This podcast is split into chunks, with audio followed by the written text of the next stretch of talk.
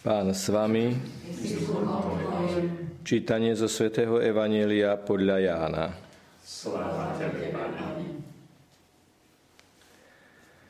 Ježiš povedal svojim učeníkom, veru, veru hovorím vám, ak pšeničné zrno nepadne do zeme a neodumrie, ostane samo.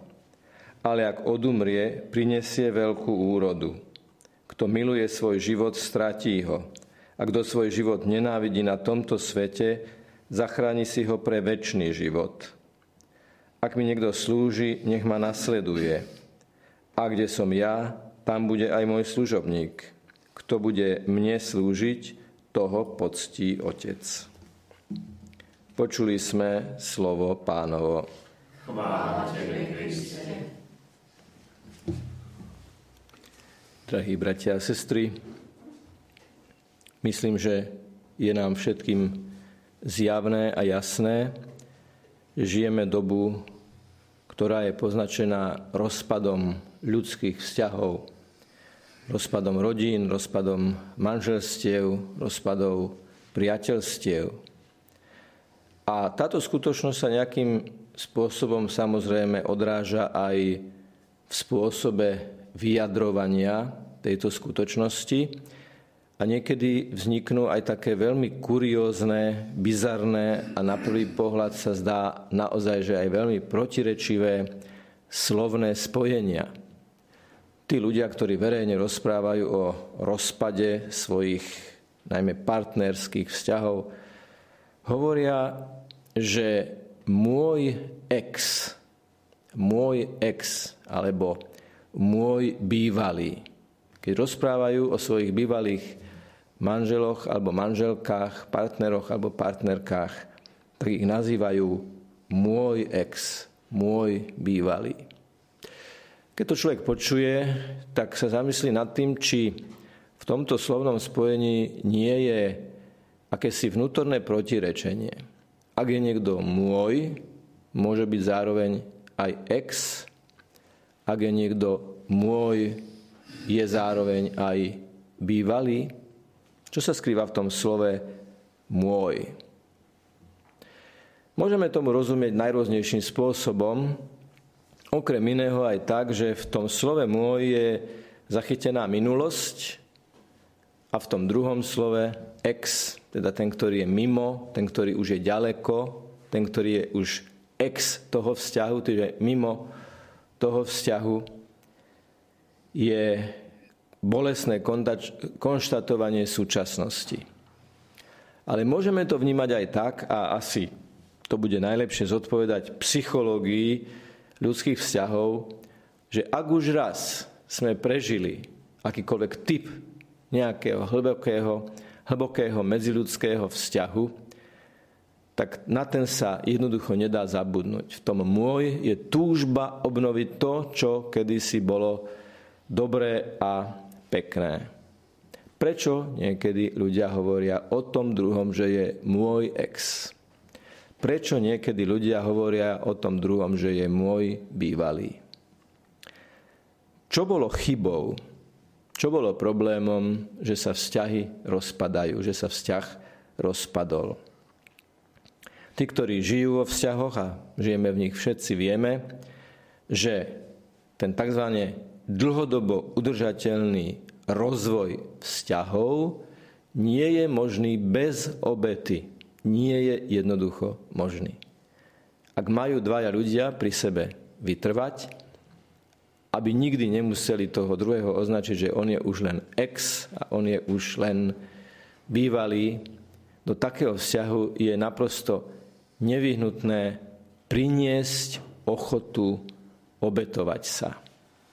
Dnešné evanelium je vlastne o tom, celé evanelium aj na sviatok svätého Vavrinca, diakona, ktorý zomrel za Ježiša Krista, je postavené na tom, ak sa človek nie je ochotný zrieknúť svojho plánu, svojej predstavy, svojho pohodlia, v konečnom dôsledku seba samého, tak takýto vzťah postavený na ego vlastne nikdy nevznikol. lebo ten druhý človek potom slúži len na uspokojenie vlastných predstav, vlastných plánov, vlastných ambícií. A stavať ten most, kde naozaj vznikne vzťah, kde naozaj vznikne jednota, kde naozaj vznikne spolupráca, kde naozaj vznikne plodné spolunažívanie, jednoducho nie je možné bez lásky plnej obety. To všetci vieme, že láska bez obety nie je skutočná láska a obeta bez lásky nie je skutočná obeta. Ježiš mal vo svojom okolí a vo svojom prostredí poslucháčov, ktorí dennodenne boli v priamom kontakte s pôdou. Najmä my, meskí ľudia, chodíme stále po asfalte, dlažbách, najrôznejších typoch pokrytí, ale s priamou pôdou a polným prostredím sa nestretávame.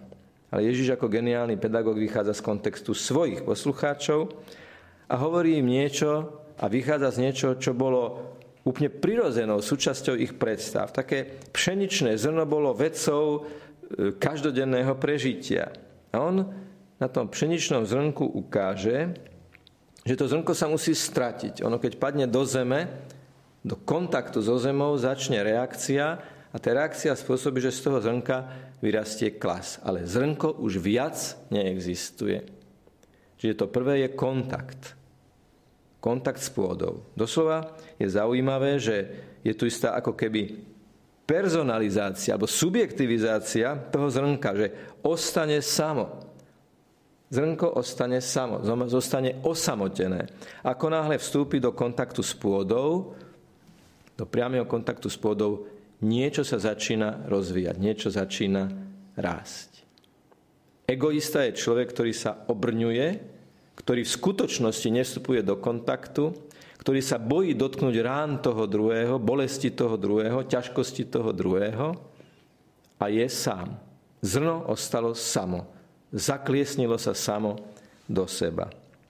Ale ak nezostane samo, padne do zeme a odumrie. Ale neodumrie preto, aby nezostalo nič, ale preto, aby sa z toho zrna stalo veľa zrn, aby z toho vznikla veľká úroda. A potom je Ježiš veľmi radikálny. Kto miluje svoj život, stratí ho. A kto svoj život nenávidí na tomto svete, zachráni si ho pre väčší život. My z definície, z najhlbšej vnútornej logiky nášho jestvovania sme stvorení pre spoločenstvo. Sme stvorení tak, aby sme vedeli pozerať na druhých. Človek je skonštruovaný v úvodzovkách takým spôsobom, že hneď vie pozerať na toho druhého človeka, hovoriť k tomu druhému človeku. Ústa, oči, uši, sú všetky na to, aby sme vstupovali do kontaktu s druhými ľuďmi. Jednoducho už naša tvár, už naša hlava vyjadruje to, že nie je na to, aby sa niekam zastrčila, skrýla, ale aby komunikovala s druhými. Potom už Ježiš v ďalšom časti Evanelia používa slovo služba. Ak mi niekto slúži, nech ma nasleduje. A slúžiť bez lásky, bez obety je nepredstaviteľné. Využíme veľmi čerstvý príklad. Ako viete, včera sa v tuneli Branisko, najdlhšom tuneli na Slovensku, poruch, došlo k poruche na autobuse, ktorý začal dymiť. Bolo treba evakuovať mnohé desiatky osôb z toho tunela. Zvonku prišli požiarnici a robili svoju prácu. Zabezpečili autobusy, ktoré potom tých ľudí odviezli do ich pôvodnej destinácie. Prišli pomôcť, prišli zachraňovať.